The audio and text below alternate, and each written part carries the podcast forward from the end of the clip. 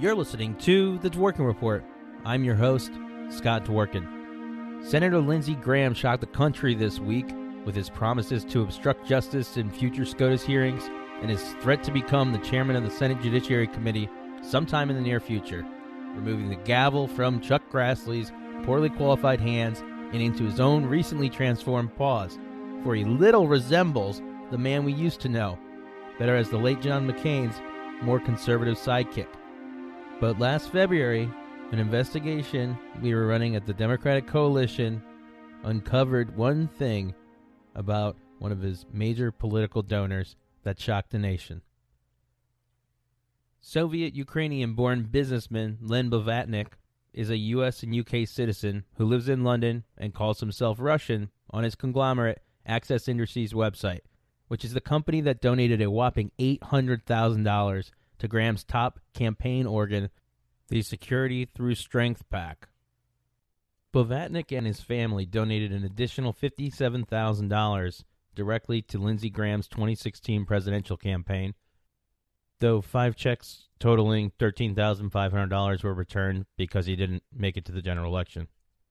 To put that into perspective, 8% of the dollars raised by Graham during the entire 2015 2016 campaign cycle even though his campaign didn't even make it into 2016. In total, Lindsey Graham raised just under $4 million for his entire presidential campaign, transferred in 2 million more from a permissible outside committee, and raised 4.8 million through that PAC. It appears that Access Industries was his largest individual donor. I first tweeted about Blavatnik and his unusual pattern of donations to Republicans last February – that drew what could be charitably called the worst fact check in the history of facts by PolitiFact Wisconsin, whose main goal seemed to be covering up for Blavatnik's giant checks to their embattled Governor Scott Walker, whose presidential campaign drew the notice of Russian spy Maria Butina and her handler Alexander Torshin. In fact, Marco Rubio's PAC got a million, Mitch McConnell's got two million, and even a PAC belonging to Paul Ryan raked in the big bucks. Since then, Len Blavatnik donated a million dollars to the Trump inauguration and has fallen under the microscope of special counsel Mueller's investigation. Still, Lindsey Graham, for all of his high profile efforts, never seemed to get connected to the blooming Trump Russia scandals because of his longtime friendship with McCain and his early membership in the Never Trump crowd. You remember, until about nine months ago, he was still best known for saying things like, if we nominate Trump, we will get destroyed. Dot, dot, dot, dot, dot, dot, dot. And we will deserve it. Wyndham Hotels and Resorts makes travel possible for all. Whether it's the long haulers looking for a great cup of coffee, a roomier rest for the on a whim road trippers, or a place to make summer memories with the whole family. No matter who you are, where you're going, or why, with 24 trusted brands to choose from like La Quinta, Days Inn, and Super 8, your Wyndham is waiting. Get the lowest price at wyndhamhotels.com. Restrictions apply. Visit website for more details. Lindsey Graham was Donald Trump's favorite punching bag throughout the 2015 portion of the Republican primary. Trump famously doxed the South Carolina senator in July 2015. At the moment, it was a shocking act of dirty pool in the political arena. So Lindsey Graham says to me, please, please, whatever you can do. You know, what I'm saying to myself, what's this guy, beggar? He's like begging me to help him with Fox and Friends. So I say, okay, and I'll mention your name. He said, Could you mention my name? I said, Yes, I'll mention. And he gave me his number, and I found the card. It, I wrote the number down. I don't know if it's the right number. Let's try it 202 228 0292. I don't know. Maybe it's, you know, it's three, four years ago, so maybe it's an old number. 202 228 0292. So, I don't know. Give it a shot your local politician. You know, he won't fix anything, but at least he'll talk to you. Graham responded by posting a YouTube video set to the Four Seasons, where he pretty much embarrassed his campaign to death, even though it took six more months as a laughingstock before the Washington Post covered it as part of Pulitzer Prize winning reporter David Fahrenthold's series that earlier today he lightheartedly tweeted is quote unquote my bright idea losers week i wrote a series of profiles on longshot candidates graham gilmore pataki rick perry who actually dropped out of the race during the speech i'd gone to see him give david went on to tweet this afternoon that when i wrote about lindsey graham's longshot presidential bid in 2015 the bartenders at the hilton garden inn in Manchester, New Hampshire, actually told us they were worried about him because he spent so much time eating there alone. While Graham was out wasting the entire American media's time and his donors' money on a sub 1% campaign that couldn't even get into the debates in South Carolina, for all of these years, Senator Graham has been a pretty typical GOP Russia hawk. Trump was telling right wing media in t- October 2015 things like this about his love for Vladimir Putin, and in the fog, no one noticed. Have you met Vladimir Putin? Yes. You have? One time, yes, a long time ago. Do you feel. Along with a great, by the way. That's a story which I researched for the Democratic Coalition, and you can read all about it in producer Grant Stern's Huffington Post column, linked inside the episode notes. Before I tell you a little bit about Len Blavatnik, let me reveal a little bit about why Russia might have an interest in funding a candidate polling at slightly south of 1%, for whom south of the border is nothing but a famous South Carolina tourist trap that revolves around selling fireworks and Pedro the cartoon character versus Donald Trump, who still wants to believe build this uh, imaginary wall on the Mexican border. In modern Russia, the political technologists have taken over public discourse the Kremlin's top one, Vladislav Surkov, is dramatically known as the Grey Cardinal of the Kremlin, is highly engaged in Putin's invasion of eastern Ukraine, and scripts the public discourse in a manner American audiences might find more akin to scripts in professional wrestling. It's called quote unquote managed democracy. And Josh Keating wrote a great article about it in Slate this past February that I'll tweet for you to read in full. But the essence is that they create the opposition in a manner that helps control the public narrative. The Graham Trump spat is a perfect example of the kind of meaningless but press heavy encounter one might imagine the Kremlin's spin doctors cooking up. Nobody thought that Lindsey Graham was presidential material. Nobody ever has. A Monmouth poll during the campaign found him with 4% support, not nationally, in his home state of South Carolina. What a joke. But the spectacle, which is the key word here, the spectacle of Donald Trump attacking a sitting senator, breaching political norms, and getting away with it in July 2015, was a key early moment following his attacks on John McCain and rabble rousing the GOP base in favor of belligerence. This episode of the Dworkin Report is brought to you by Resistors Like You we aim to keep this show independent for as long as we can. Visit dworkinreport.com to see how you can help out. One of the best ways is by hitting that contribute button in the top right and giving what you can. Thanks again for your support. Let's get back to the show. Len Blavatnik has a long, colorful career which began at Harvard, which awarded him an MBA in 1989 which then led to his first major bad governance scandal just a few years later in the mid 90s. That's when he enticed Russian immigrant professor Andrei Schleifer, then in charge of the Harvard Project, the private venture which strongly guided post Soviet privatization and financial markets policies, to make an improper investment into the Renova Company. That conflict of interest led to the collapse of the Harvard Project a $104 million lawsuit, and a $31 million settlement from Harvard in 2005 to the federal government and other entities, and a collapse in U.S. Russia relations that persists to this day. Today, Forbes estimates Len Blavatnik's fortune at $17.6 billion. But Blavatnik's Access Industries still ascended to the top of the Russian oil business in partnership called AAR for Alpha, Access, and Renova. They created a company with a complicated past and present called TNK BP, Renova Corporation, the same company which Harvard's professors bought at great cost, is owned by another Russian oligarch, Viktor Vekselberg, whose payments to Trump's personal attorney, Michael Cohen, have led to special counsel Mueller stopping him for questioning. Alpha Bank is Russia's largest privately held bank, the same bank linked directly to Giuliani and others, and of course the dossier.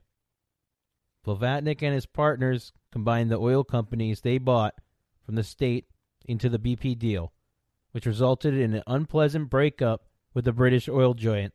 Ultimately, Putin himself ordered Rosneft, the largest state run oil company in Russia, made famous by Christopher Steele's dossier, to purchase the TNK BP company, which left BP as a nearly one fifth partner in that company to this day.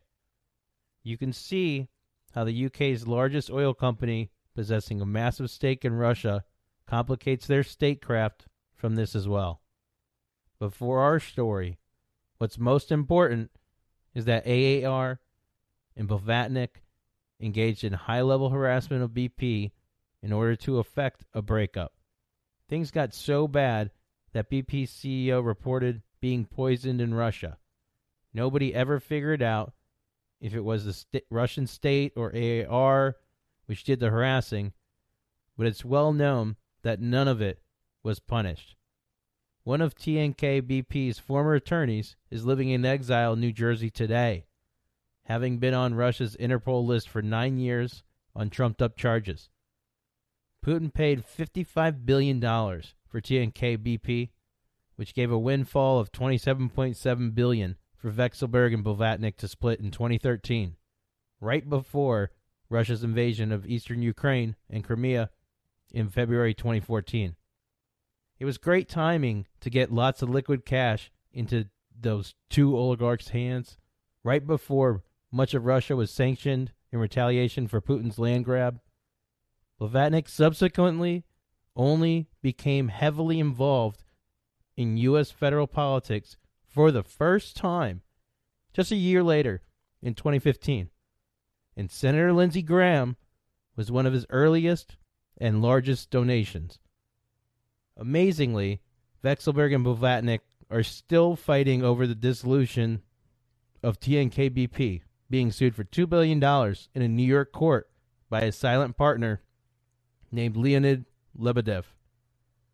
And this March, they lost a significant legal decision. But Lebedev and those close to him report harassment, including pressure from Russian police.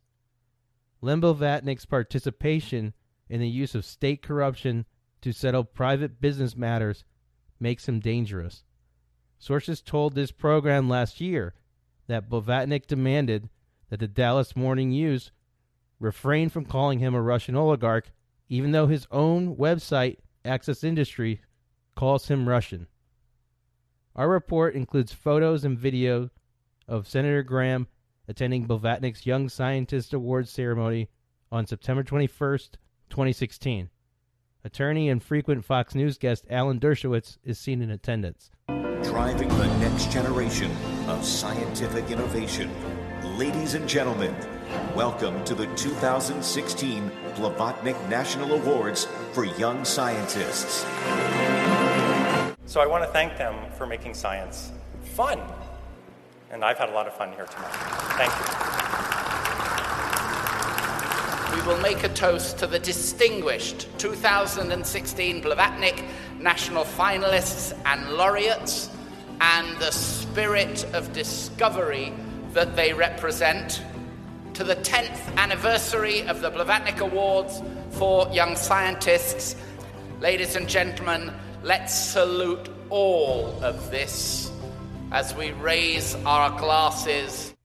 In total, Senator Lindsey Graham took one out of every $12 in his 2016 presidential campaign from Len Blavatnik. And he did so while another one of his former backers, the CEO of a biotech company, faced federal charges for and was convicted of running a foreign donation scheme that benefited the South Carolina senator while he in turn funneled $19.6 million in earmarks to the donor's company, several million of which he misappropriated, resulting in more charges.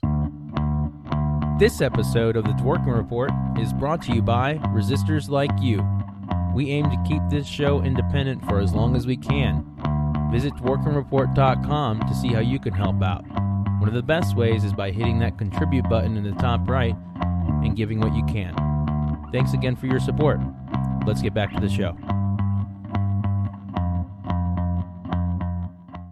In 2011, Charleston Post and Courier in South Carolina reported on a story which landed one of Senator Lindsey Graham's donors a total of 88 months in federal prison after three trials, concluding just last spring.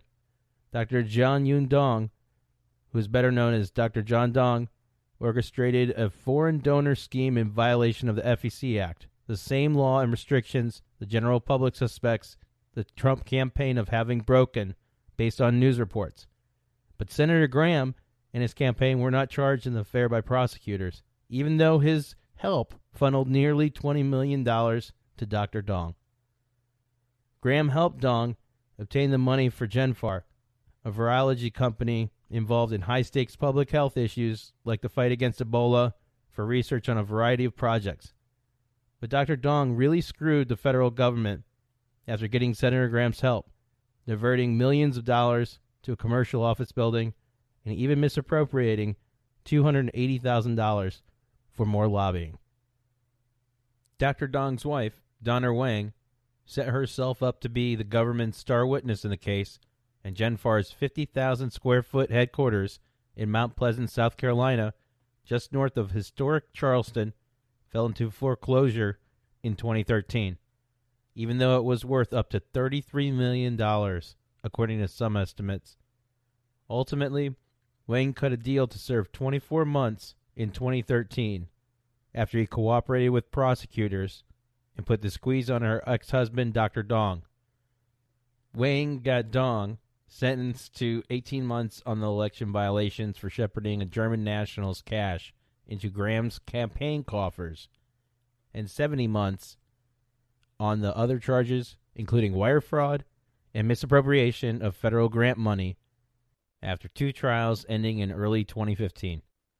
Lindsey Graham's office personally assisted Dr. Dong to obtain $19.6 million in earmarks. Miraculously, Lindsey Graham was never charged after prosecutors said they found no evidence or knowledge about the wrongdoing.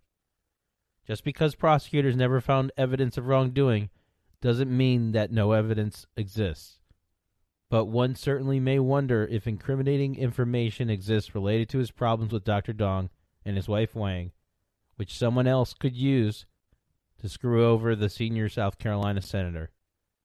If someone obtained evidence of criminality in Graham's involvement with Wang and Dr. Dong, he could wind up in the pokey himself. The Russian term for political extortion material used for blackmail probably best describes what would happen to Graham if held by a private party. Compromat. No wonder Senator McCain hated earmarks so damn much.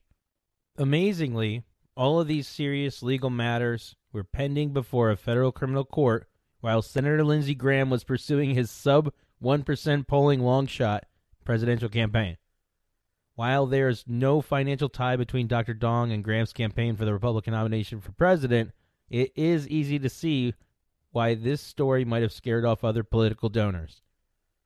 But it's also easy to see how it might have attracted the wrong kind of political donor who knew that Senator Graham needed the money and might be willing to go the extra mile for his donors like Dr. Dong and perhaps Len Blavatnik. That concludes our deep dive of the known foreign linked donors to South Carolina's Republican Senator Lindsey Graham's campaigns from 2006 to present. While there is no direct evidence of Senator Graham being compromised by these donors and situations, his extreme 180 degree turn into a Trump toady and Senate Judiciary Committee rageaholic has shocked the public.